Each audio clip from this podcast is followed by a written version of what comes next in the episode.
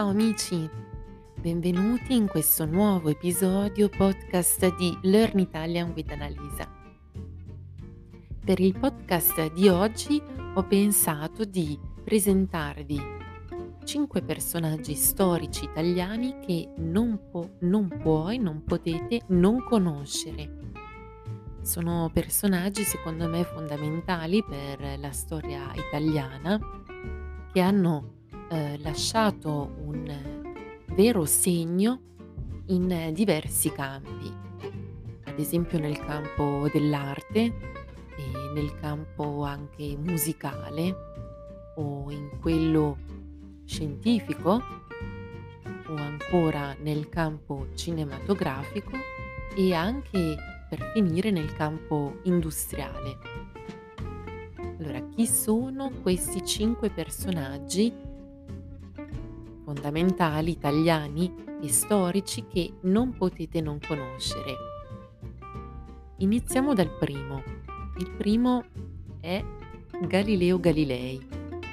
Galileo Galilei è stato un fisico, una, un astronomo, anche un filosofo, un matematico, un accademico italiano davvero importante che è considerato il padre della scienza moderna Galileo Galilei è nato a Pisa, una città in Toscana, nel 1564 e come dicevo è un personaggio chiave della rivoluzione scientifica, in particolare per aver eh, esplicitamente introdotto il metodo scientifico, che infatti è chiamato anche metodo galileano o ancora metodo sperimentale e il suo nome è associato a importanti contributi in fisica e in astronomia. Ma Galileo Galilei è soprattutto conosciuto per aver sostenuto il sistema eliocentrico e la teoria copernicana. Adesso vediamo di cosa si tratta. Secondo la Chiesa, eh, vi ricordo che la Chiesa era uno stato molto importante all'epoca di Galileo, la Terra, secondo la Chiesa, era ferma ed era il Sole che girava intorno alla Terra.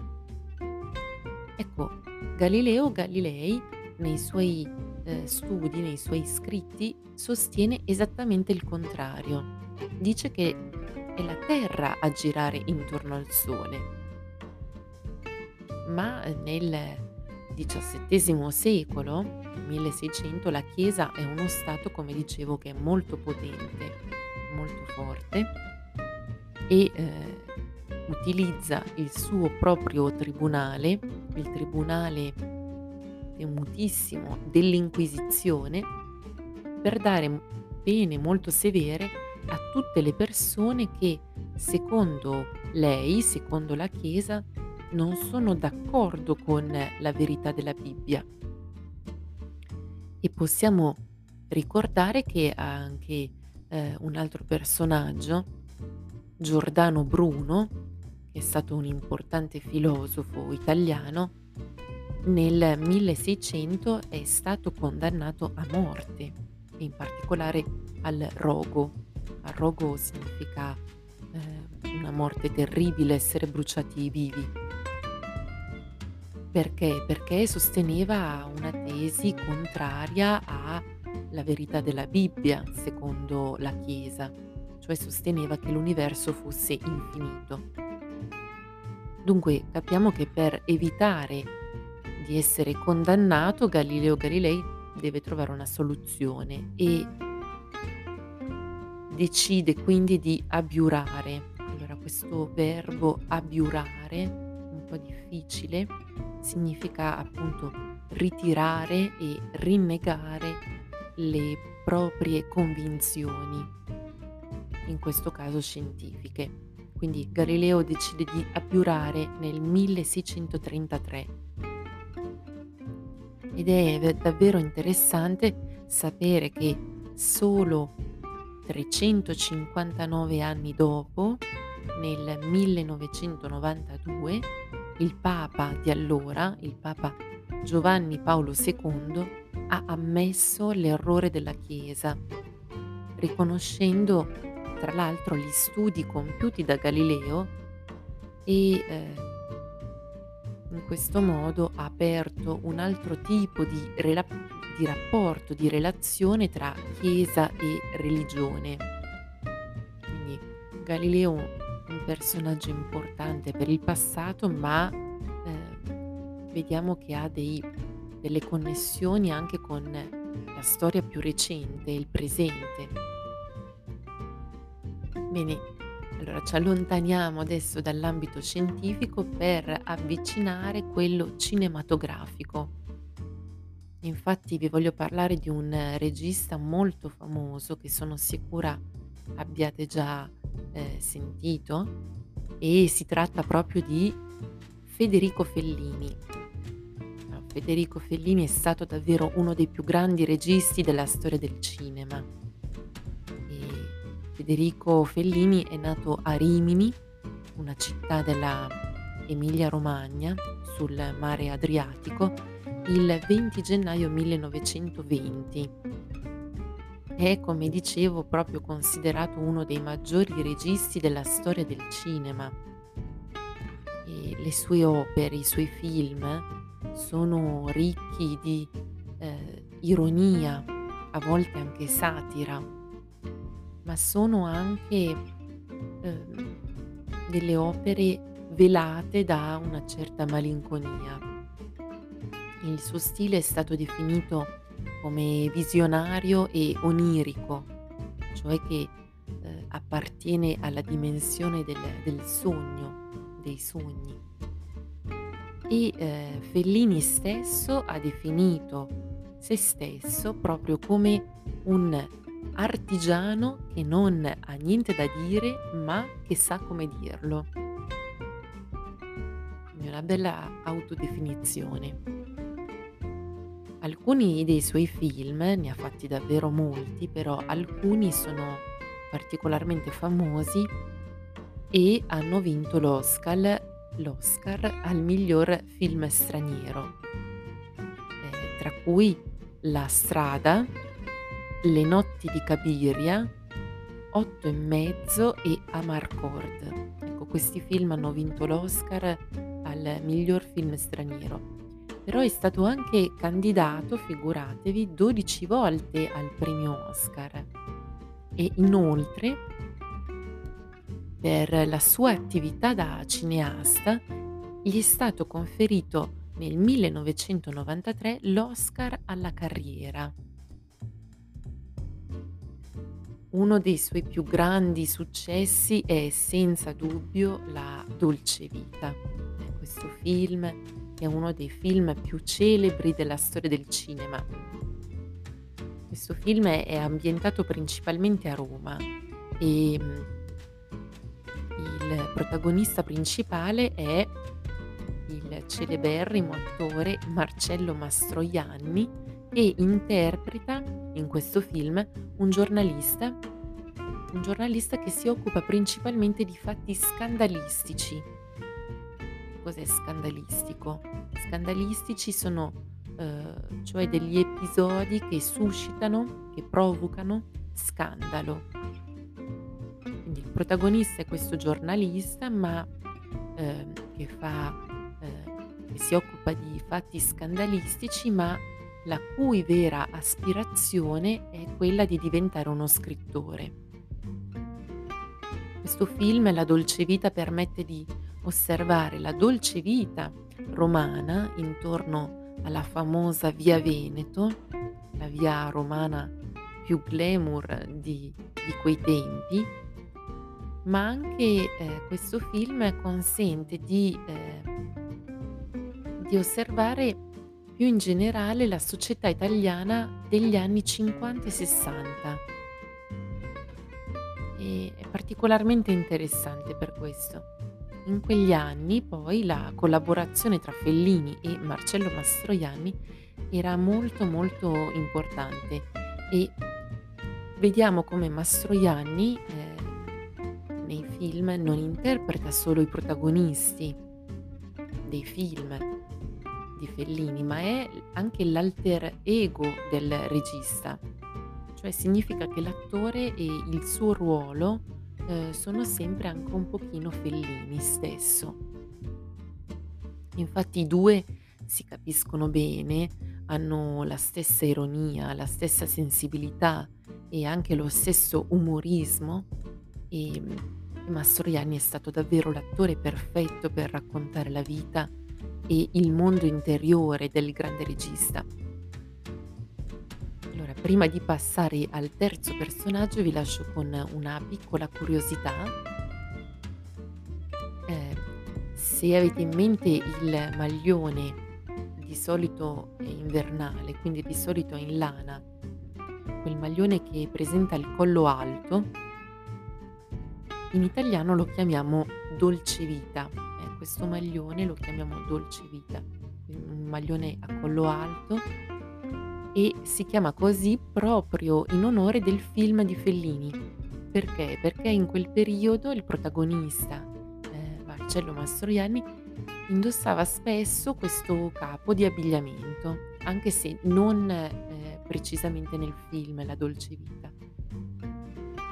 Bene, allora dopo questa piccola curiosità passiamo al terzo personaggio e questa volta è un personaggio che appartiene al mondo, al campo dell'arte e vi voglio parlare di Botticelli. Sandro Botticelli, questo pittore incredibile. Sandro Botticelli è nato nel 1445 ed è stato un pittore fiorentino, è stato possiamo dire uno dei più grandi interpreti della stagione del Rinascimento italiano. E ehm, quello di Botticelli può anche considerarsi un talento precoce. Infatti pensate che già a 26 anni il giovane artista è riuscito a mettersi in proprio per aprire una bottega tutta sua. La bottega era un po' il, eh, l'atelier, il, il laboratorio dove lavoravano gli artisti anche spesso collaborando fra di loro. E ehm, il successo però di, di Botticelli è legato alla potentissima famiglia fiorentina dei Medici ed è stato proprio stando alla corte dei Medici che Botticelli è riuscito a sviluppare la sua arte più raffinata, quella per cui oggi tutti noi lo conosciamo.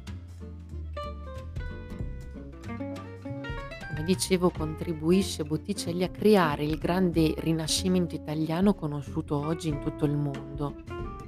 Il rinascimento, eh, cioè la riscoperta degli autori del mondo classico, della mitologia greca, e anche di una eh, nuova, una rinnovata concezione dell'uomo, l'uomo che viene posto nuovamente al centro dell'universo.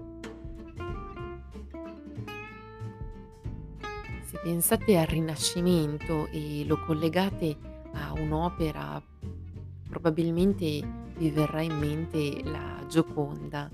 Eh, Gioconda di Leonardo, che è il capolavoro più famoso dell'arte italiana rinascimentale. Però se vi chiedessero di pensare ad un'opera che esprima più di tutte lo spirito eh, vero del Rinascimento, beh, sono certa che eh, saranno piuttosto le opere di Botticelli che si fanno spazio nella vostra mente. Infatti basta osservare la nascita di Venere o l'altro famosissimo dipinto La primavera. Con questi dipinti Botticelli ci porta verso mondi, eh, mondi lontani, direi quasi verso un'Arcadia che eh, non c'è mai stata, un mondo che non, non c'è mai stato, non è mai esistito, se non nei testi dei filosofi antichi, dove gli uomini sono saggi e forti e le donne sono bellissime e delicate come dei fiori. Ed è proprio questo lo spirito del rinascimento, un'eterna eh, primavera, un'eterna primavera che Botticelli è stato in grado di cogliere e di rendere immortale, così che anche oggi noi possiamo ammirarlo. È possibile, è possibile ammirare entrambe queste due opere, quindi la nascita di Venere e la primavera, alla Galleria degli Uffizi di Firenze. Eh, a dire il vero, la bellissima Venere di Botticelli in realtà non è un esempio perfetto di bellezza, perché infatti non ha scapole, eh, non ha sterno, il busto è anche un po' lungo e eh, anche l'ombelico è disegnato forse troppo in alto. Però ecco, chi fa caso a questi dettagli quando si trova di fronte al volto, il volto, il viso e a uno sguardo di, di tale incomparabile bellezza. Ecco. In effetti quello che colpisce eh, dei dipinti di Sandro Botticelli è la ricerca continua di una bellezza e anche di una grazia che si vuole, questa sì, una grazia che si vuole perfetta. Le sue opere sono intrise di eh, lirismo, di poesia e, e rendono i soggetti che rappresenta più simili a creature di un mondo ideale piuttosto che a delle rappresentazioni fedeli della realtà. Allora pensate che se anche era considerato un grandissimo artista Botticelli dai fiorentini del suo tempo, dell'epoca, ebbene negli ultimi anni della sua vita Botticelli cade in disgrazia e le sue opere perdono valore. Eh, perché? Perché sono superate da quelle di eh, Michelangelo e Leonardo, delle opere queste che erano assolutamente innovative e rivoluzionarie per l'epoca. Quindi Botticelli, ahimè, muore nel 1510 isolato e in povertà. Allora i suoi capolavori vengono poi completamente dimenticati per secoli, per oltre tre secoli, e vengono solo riscoperti nell'Ottocento. Bene, dopo questo eh, passaggio eh, nel campo dell'arte passiamo adesso al campo industriale.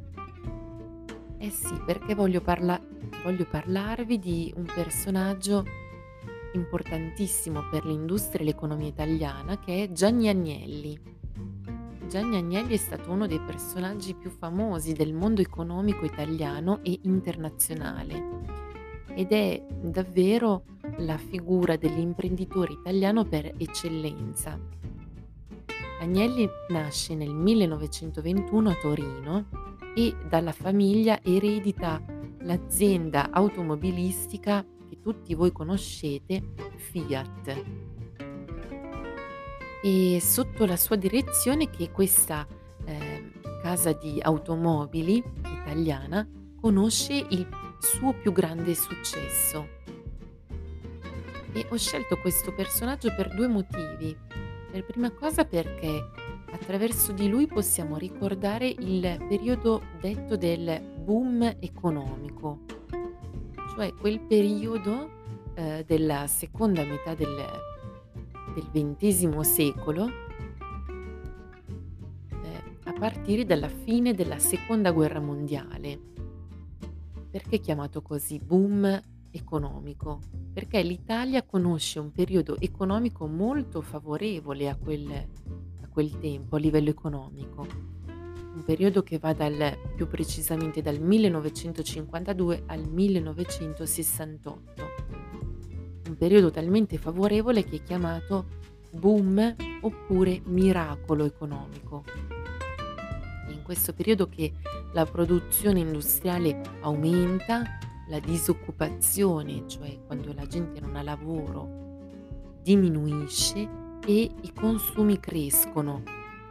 È un periodo di grande ottimismo e molti italiani possono finalmente comprarsi una propria automobile, che spesso è la Fiat 600 o la Fiat 500, che sono poi diventate due veri simboli del Made in Italy in tutto il mondo. Ecco, il secondo motivo invece per cui ho scelto di parlarvi di Gianni Agnelli è perché non solo è riconosciuto come un grande, un grandissimo imprenditore, ma anche perché Agnelli è diventato una vera icona dell'eleganza italiana. Era infatti sempre curato nella sua immagine e sempre molto elegante. Ha poi portato anche qualche innovazione in campo della moda. Ad esempio ehm, è stato lui che per la prima volta ha indossato le scarpe sportive sotto degli abiti eleganti o ancora portava una cravatta larga con un nodo leggermente storto e soprattutto eh, Agnelli amava portare l'immancabile orologio sopra il polsino. Ecco, questi sono diventati degli, degli indimenticabili tratti eh, di stile, eh, dello stile di Gianni Agnelli, ma anche ehm, dei simboli dell'eleganza eh, dell'abbigliamento italiano. L'ultimo personaggio di cui voglio parlarvi è un personaggio che appartiene al mondo, questa volta, della musica e voglio parlarvi di Giuseppe Verdi. Giuseppe Verdi aveva un nome molto lungo, infatti si chiamava Giuseppe Fortunino Francesco Verdi e era nato nel 1813 ed è stato uno fra i più importanti compositori di opere, di opere liriche. Le sue opere rimangono ancora veramente tra le più conosciute e eseguite nei teatri di tutto il mondo. In particolare la cosiddetta triade verdiana, cioè l'opera del Rigoletto, del Trovatore e della Traviata. E la musica di Verdi è una musica appassionata, vigorosa, eh, penetrante, che è capace di raggiungere effetti straordinari anche con i mezzi più semplici. Quindi una musica fantastica. Però la vera ragione per cui ho scelto questo personaggio come personaggio italiano fondamentale va oltre la sua importanza a livello musicale. Sì, perché il periodo in cui Verdi, Verdi compone le sue opere è il periodo chiamato del Risorgimento, cioè quel periodo che porta all'unità d'Italia. Infatti dovete sapere che fino al 1861, cioè la data del, dell'unità d'Italia, e la nascita della nazione, più o meno come la conosciamo oggi, l'Italia non era un paese né autonomo né unito. Era occupato al nord dagli austriaci, al centro dallo Stato eh, del Pontificio e al sud dal potere della dinastia dei Borboni. E nel periodo del chiamato Risorgimento l'Italia cerca di combattere gli stranieri che occupano il suo territorio e cerca di unire i suoi differenti popoli sotto una unica comune identità. Gli italiani erano molto divisi fino a quel tempo e molti personaggi sono importanti e diventati famosi in questo periodo come Mazzini o eh, il primo re d'Italia unita, eh, re Vittor- Vittorio Emanuele II o ancora il famosissimo Garibaldi. Però anche Verdi, secondo molti studiosi, anche lui con la sua musica ha contribuito all'unità nazionale. La unità musicalmente, diciamo, e in particolare con l'aria dell'opera Nabucco, l'aria che è diventata famosissima, cioè il Va pensiero dell'opera del Nabucco, che è un vero inno alla libertà e all'indipendenza.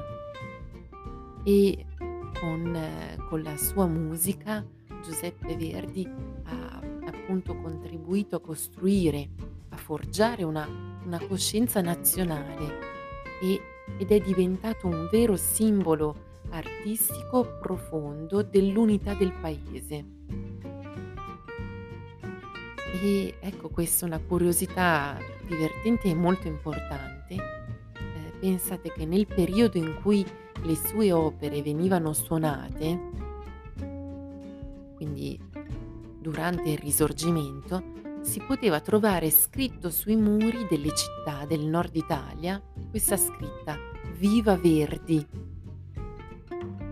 Viva Verdi, questa scritta non era solo un omaggio al grande compositore, ma era molto di più.